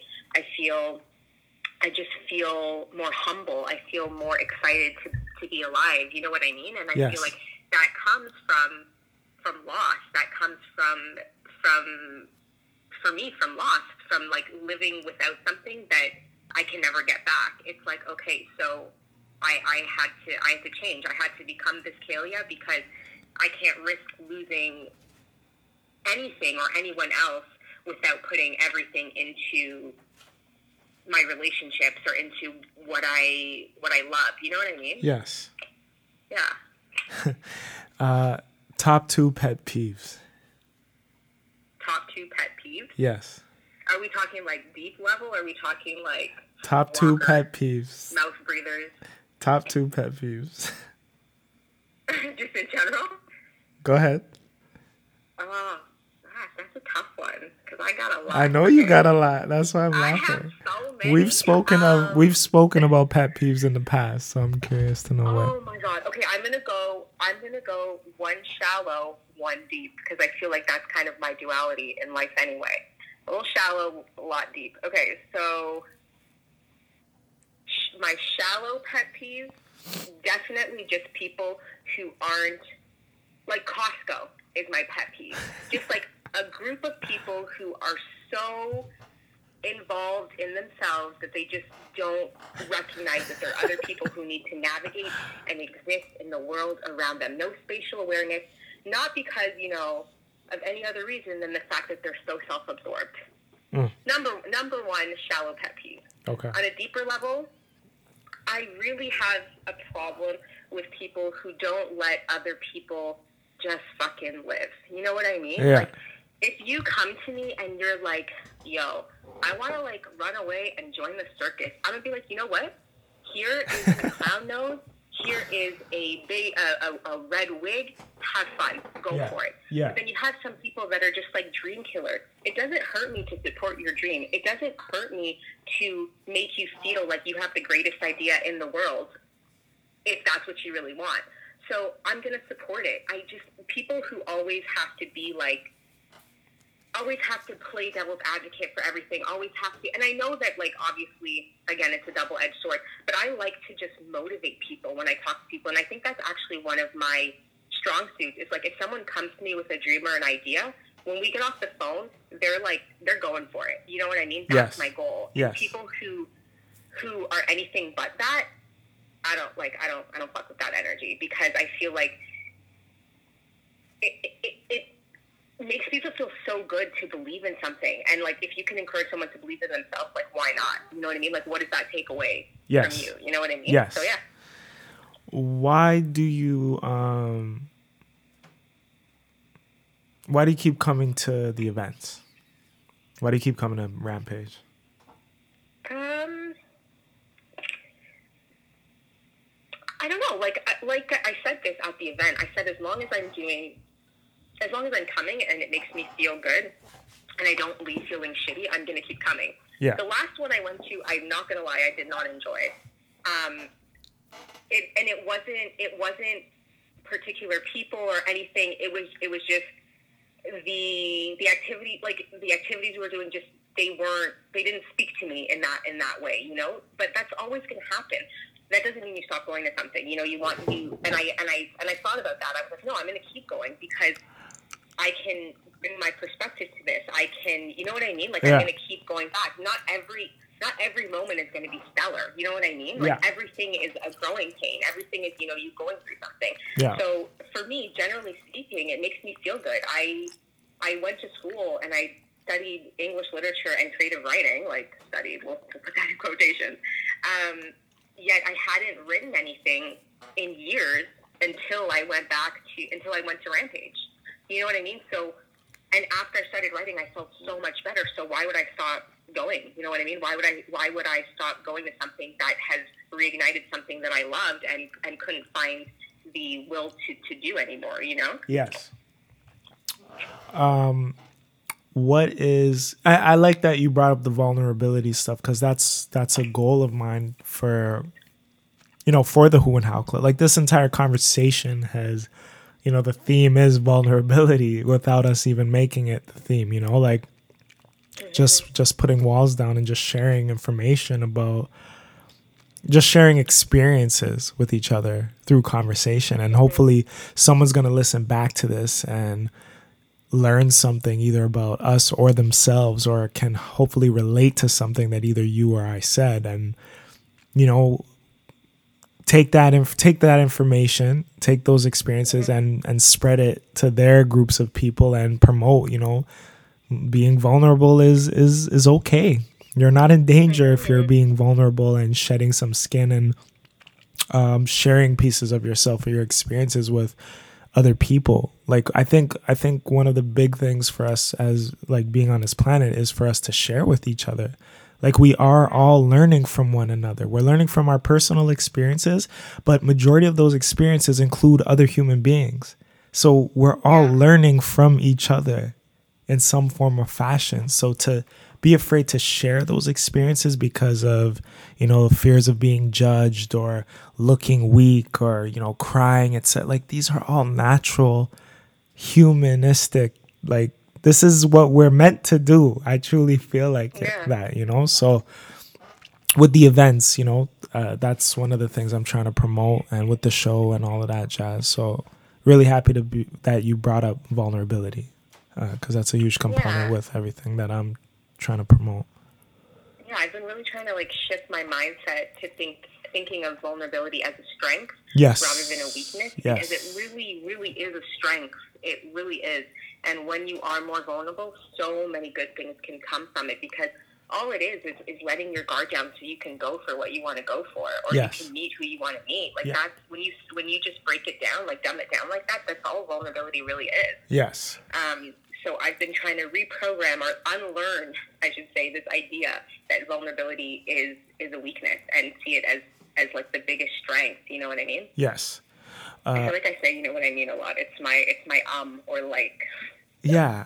Yeah. No no no. It's good. It's good. I feel like i say like a lot but i don't think i've said it in this conversation so i'm happy. But actually i was talking to someone yesterday and uh, i did acknowledge that. And it was just a, it's funny that you brought that up. Um, uh, ladies and gentlemen, you know, we're gonna, like I said, Rampage right now is put on hold because of what's going on in in the world right now. Uh, we will be updating the people and the club very soon on when we're, you know, we're gonna get back to rampaging and uh, our bi-weekly events. If you hear noise in the background, it's my puppy Apollo. He has woken up and he's going crazy in his crate. So bear with me if you hear any of that stuff. But you know, um, we just want to send a special shout out to everyone who continues to support the movement, the Who and How Club as a whole, the events that we do. Uh, whoever listens in on a weekly basis, I'm truly grateful for everything, and I hope everyone is doing their best by uh, their best at being safe, and um, yeah, just staying positive in this uh, this weird, weird time that we're in. Uh, we're gonna ask Kailia one more question before we get into uh to the Ask the Club segment. Um, I wanted to ask you, Kailia, what what is next for Kailia? What would you say is next for you? Like when you think about you, your life, Kailia, what's next for her? That's interesting to ask. Um, honestly, I don't really know. Um, I do want to. I currently don't live in Toronto. I'm from Toronto. I am working on transitioning back to Toronto. That's like my number one short term goal. Um, I really want to start um, just embracing the fact that I am a creative. I always deny it. You know, when I go out with my friends, they introduce me and they say I'm like a creative or an artist or some or a writer, and I'm like, no, I'm none of those things. But I want to start embracing that, and I want to start um, focusing more on my passions because those are the things that make me happy. Um, using this tool of vulnerability to put myself out there more in different spaces.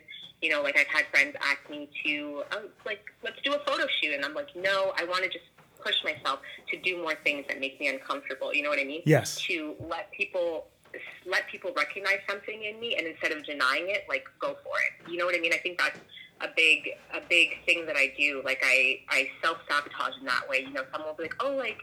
I would love to do this, this, and this with you, and I'm like, no. Like even today, I was like, oh my god, I don't want to do this podcast. This is crazy. You know what I mean? Yeah. Um, so I just want to just push myself to do more things so that um, my just everything starts sort of falling into place because so many things in my life um, emotionally and like with with me internally are falling into place. So I'd like that to extend, you know, outside of myself as well. So I guess just keep putting in the work I've been putting in. Yeah, I feel like it's your time. I truly feel like that when I look at you now. Regardless of your, you know, I know you're still working through things and you're figuring yourself out and you might have these little moments that, you know, you know, we're all we all have our our moments, you know, where, you know, we're happy. Like happiness I feel it doesn't last forever. Neither does anger. Neither neither does you know being moody. Neither does you know we get in our miserable phases and all of that jazz. We all go through those things. But I think overall, I think it's it seems like it's your time. Just hearing how you speak of yourself now and how you see things. Uh, the fact that you and I are able to operate under the same umbrella or roof and not kill each other and still just have communication and we call each other out on things, but it's like a joke, you know, and we just. It's maturity, it's growth, and you're you're continuing to grow, and it's cool that uh, yeah, I'm able to see that a person that I've I have some sort of history with, and the history continues. So I think that's cool. Yeah, definitely. Um, so we're gonna get into the ask the club portion of the or segment. Okay of the uh, show. And this is where a guest, whatever guest we have on the show, they bring their own questions to ask either myself or the club or both. And whoever gets to listen and they could, once they listen to the episode, they could share their thoughts on those questions as well if they'd like. Uh, but I'm, I'm assuming you got some questions ready? I do. You have? Okay. I have some questions. They're not like, you know, hard hitting, but, you know, there's questions. All right. Um, hit me. Okay. Is this to the club or me? What you got? Um, I guess it's for for you specifically. I didn't realize that I was supposed to ask for like everybody, but no, no, it could all it could all connect to the same. You know, people might hear it and resonate with your questions and want to respond. So we'll okay, see. so let me let me preface this by saying so there's like this idea that when you get into relationships, friendships, any type of relationship, that like you always have to be willing to compromise on like a like a large scale. Yeah. Um, which I, I don't necessarily agree with, but that's like a whole other podcast. you know what I mean? Yeah. Um, but so my question for you is, what are your sort of non-negotiables in any relationship, whether it's romantic or platonic? Like, what are some things that you, some characteristics, some, you know, just things that you won't put up with in any relationships in your life? I'm ready. Uh, I'm willing to compromise everything but myself. I feel like you can't. Like, there are certain things that we could talk about if we're talking about morals or, like, you know, the foundations. Like, even like I mentioned manners earlier. You know what I'm saying? Like, those things always have to be present. And I feel like I would never change myself from those things. I don't think anybody would want me to change from those things, thankfully, but I don't want to compromise myself in any relationship that I'm in. I want to be able to still be who I am. And I want that person to still be who they are as well. And hopefully we could find a way to to to build together and sort of mesh and you know create something different from what we've experienced prior to. So I, I, it all depends on who I'm with. Like they would have to ask me like if there's something that they expect me to like I need a more specific example, like something to give up. Like, hey, I want you to stop smoking. I don't smoke anyway, so that'll never be a conversation. I don't drink. Mm. You know what I mean? I don't. Yeah. So what? what yeah. Do you think there's certain people that have come into your life who's like, and you're willing to put up with more shit from them than you would put up with from other people. Wait, say that again? Like, are there certain people in your life that yeah. have come into your life and you're willing to put up with more shit from them than you would with other people?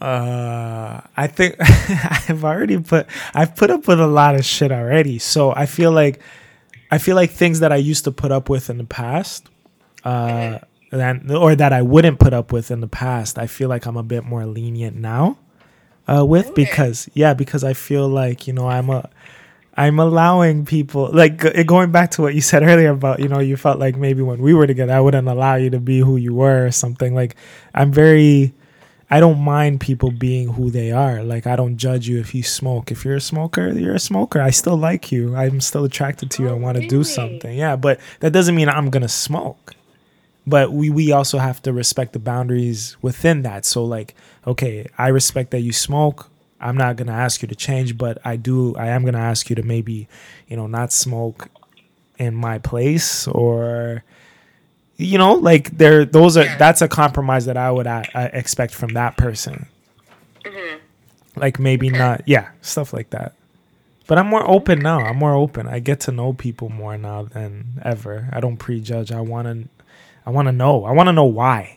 Like I, I can't I can't have a platform like the Who and How Club or Rampage and not adjust my old ways or be open to That's to people and stuff. You know what I'm saying? So I try my best. Yeah, you can't be closed-minded. no, no, not at all, not at all. I'd be a hypocrite.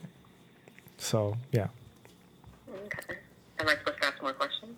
whatever you got, send them. Your Okay, we kind of touched on this, Yeah. but how would you You define me. for yourself yeah. a fulfilled life? Like, what to you Uh, is a fulfilled life? huh. I've never been asked that in my entire life. What what would I consider a fulfilled life? Hmm.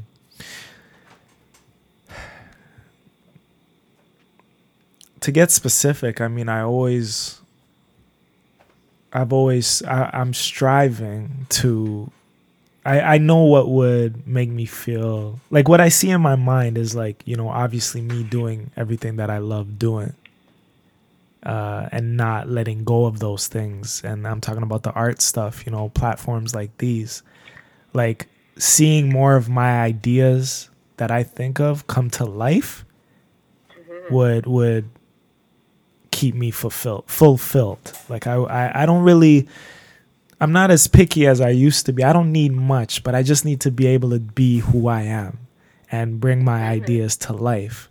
And if I'm around people who are also creatives and like, you know, let's say the woman or the person that or people, whoever that I decide to settle down with or build with, you know, or have that same mindset.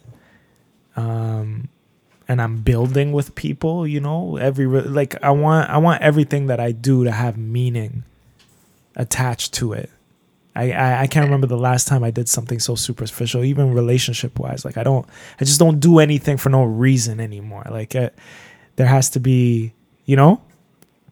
So yeah, I think being able to just a fulfilled life would be, you know, me still just bringing ideas of mine to life, to reality, and doing that with the people that have the have a similar mindset and are pursuing what they love and just basking in love and life and you know energy positive positivity and you know some kids maybe you know i would love to have children Yeah, yeah you've always yeah the, an oppor- yeah an opportunity to be like a just a great father you know i would love Yeah. to yeah I feel that.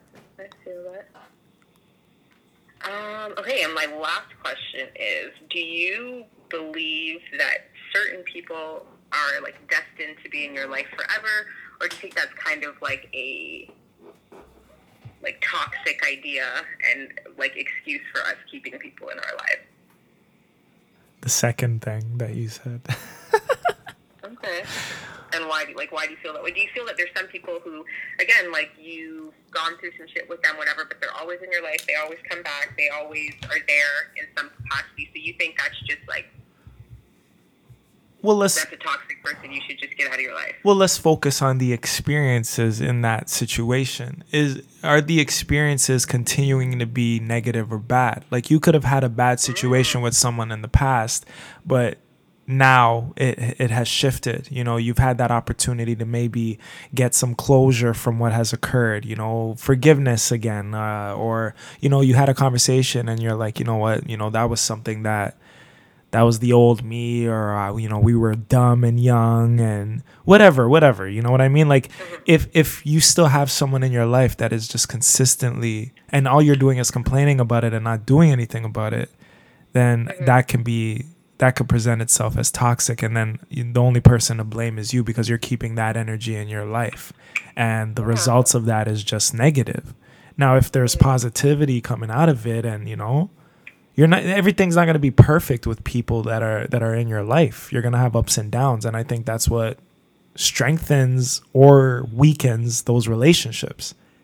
Mm-hmm. So it's up to us to decipher that or or not decipher sorry but to assess assess those those relationships that you have whether they're long term long term or short term. Isn't it weird that you can meet someone in such a short period of time but you connect with them on such a deep level in comparison to someone that you've had in your life for so long and it's just going so crappy, you would think that the person in your life that has been there so long, you should be you should you have you should have surpassed like depth. Like like you guys should be the best of friends or the best of whatever. But it's just Yeah. going so crappy. And then this new energy comes in your life and you're like, "Wow, this is what I've always wanted. This is what my long-term relationship should look like." So it, it it'll be to- I think it's toxic if we allow. We just have to look at the assess the the experiences with those people that are in our lives. Okay, well, to delve deeper though, do you keep that same energy and that same thought process when it comes to family? Because I know most people don't. That's that's now where you you gotta adjust yourself in that situation because at the end of the day we can't choose family.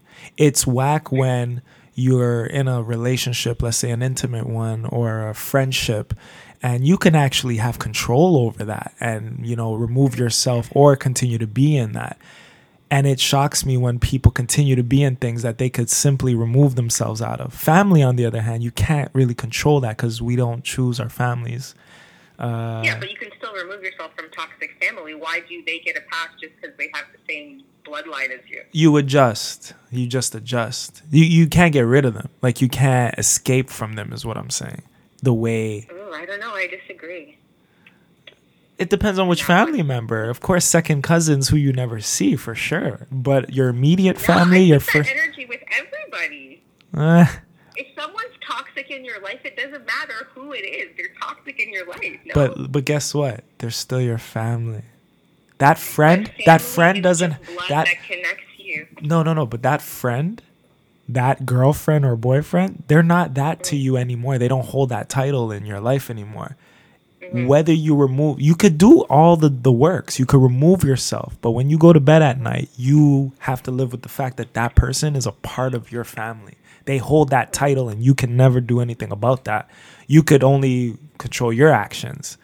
So, you can remove yourself. Yeah. Like that. Yeah, that person will still have the title of. yeah, they're still your aunt or family. grandma or mom Yeah. or whatever. But that's just a title. Like there's so many people whose families, you know, neglect them and shit like that, and they find their own family. You know For what sure, I mean? That for sure. no blood relation, but like your own family can still be toxic. And I think for me personally, obviously this doesn't apply to everybody. For me personally, Yes. I don't care who you are. If if if, if I I'm sorry, I don't care who No, you that's are. good, that's good. If you're toxic, I don't care if we're I don't care if you're my mama. My mom's not toxic in that way though. But like I don't care if you're my mama, my sister, my cousin, my aunt, my uncle, my cousin, my cousin's dog. If you're toxic, like you're The cousin's dog is wild. You know what I mean? Yeah, no, like, I'm I with don't you. care. I'm gonna remove you from your life, and it's it's crazy how we keep that energy with you know people that we've actually chosen to be in our lives, but people that we're forced to have in our lives, Yeah. we we just accept them for all of their crap. So it's it's just interesting perspective wise the way people look at certain things. You know what I mean? Yeah. I'm with you. I'm with you. I, I look at the. I'm not saying people should cut off their families. People are gonna hate me by the end of this podcast. I hate you. I, I'm joking. No, I'm this is great. Saying you should cut off your families. I'm just saying toxic is toxic no matter what form they come to you in. Is all I'm saying. I agree with you, but there are some things you cannot control. Is is the point that I'm trying to make?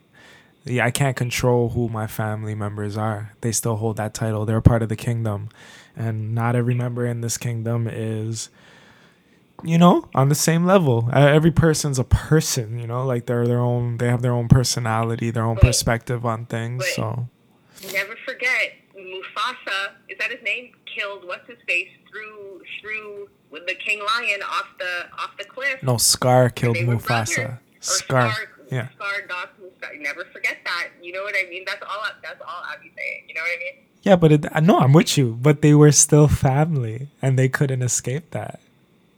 They couldn't escape the fact. I think it, it ran it ran even deeper because it was family. Like that. Like Simba is Scar's nephew. Isn't that crazy? Like he like this is an uncle. We're watching a brother uncle nephew war on Yeah, on, but it's in a- those titles. That's what got him killed. Those titles. Those like that's still my brother. Like no, your brother is, is trying to kill your your Yes. son, and Yes. you're still including him in your kingdom. Okay, no, we should stop talking about this because people are going to be like, this girl. Um, I don't know. This how is I feel good. This is good.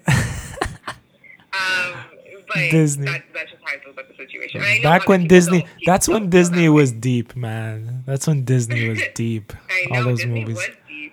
Aladdin. I, I don't the, What's your What are your top three? Like for me, I have the trifecta. It's Aladdin, um, Mulan, and Lion King. That's the trifecta for me. What's your trifecta? With Disney, when it comes to Disney movies, what's your three? What's your three that you you know? Ooh. I mean, as an adult, I don't really like any of them. As a kid, I really loved. Um, I didn't really love Disney movies as a kid. Actually, I liked Beauty and the Beast. Um, that was basically it. I wasn't really a Disney movie person. I liked um, Land Before Time. It wasn't Disney. Heaven. Wasn't Disney. It Wasn't Disney. I think All Dogs Go to Heaven was Disney. I'd have to look that up. Yeah, I wasn't like a Disney a Disney really kid. Like I watched them, but I they're not like I won't ever rewatch them for sure. Okay. Yeah, those three movies are like the ones that like a lot of life lessons in those in those ones from what I can remember. Uh, Disney movies now, I don't know. Like Frozen, I've never watched a I Frozen. I heard Frozen has life lessons. So Yeah, for who though? It's a I don't know. That's Which- what I've heard from like adults that like they leave the theater crying and they like you know it teaches you about life and all kind of stuff.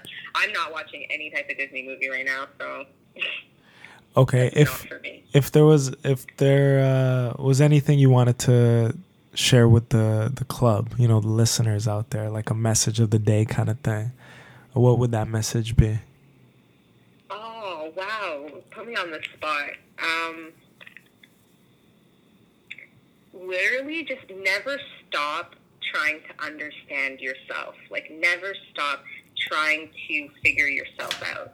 Not so that you can define yourself to other people, but so you can know how you work and you can know what makes you tick and you can love yourself. The only way you can fully love yourself is if you like stand in front of the mirror and naked, look at yourself, point out all the things you hate about yourself, all the things you love about yourself, decide you can't change them, and then just like love yourself from there. Unless you're vulnerable with yourself first and strip down all those filters for yourself first, you're never, ever, ever going to be able to do that in front of someone else.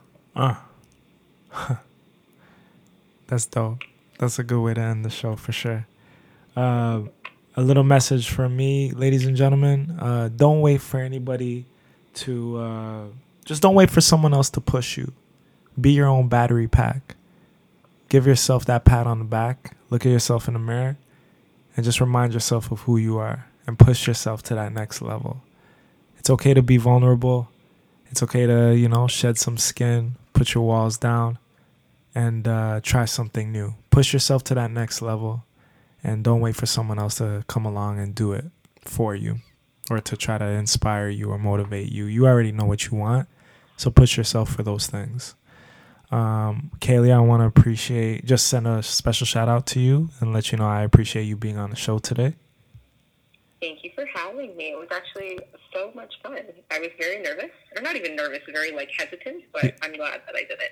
We're definitely splitting this episode into two because we are at let's see. I would not. Jesus Christ. We're at an hour and 42 minutes. That's Yeah. crazy. That's crazy. I didn't think I didn't think we I didn't think it would go this long, but that's good. That's good. Um, Yeah. no, thank you. Thank you for being on the show. Uh, ladies and gentlemen, you know, you've been listening to the Who and How Club. It's your boy, Eris Dejan. You are the Who and How. Uh, I am the Who and How, and we are the Who and How Club. We are the Who's and Hows of the world. And without you and without me, there is no us. There is no we. So uh, let's continue to stay positive in this uh, turmoil, in this negative time, and just protect yourselves. Be safe out there. Um, and uh, yeah, hopefully you guys will enjoy this episode with Kailia. And I'm gonna split it up into two episodes. Um, Kailia, if you don't mind, I was hoping we could end this uh, episode with just a moment of silence. You know, you shared a lot about uh, your father on this episode, and as we mentioned, you know, there are a lot of deaths and stuff happening because of this virus. So if you'd like to join me in a little moment of silence before we end, and uh, yeah, that's it. Yeah, sure. You cool?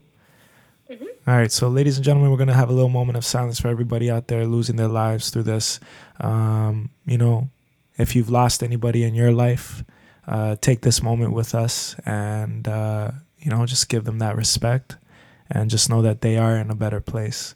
And uh, yeah, we honor them.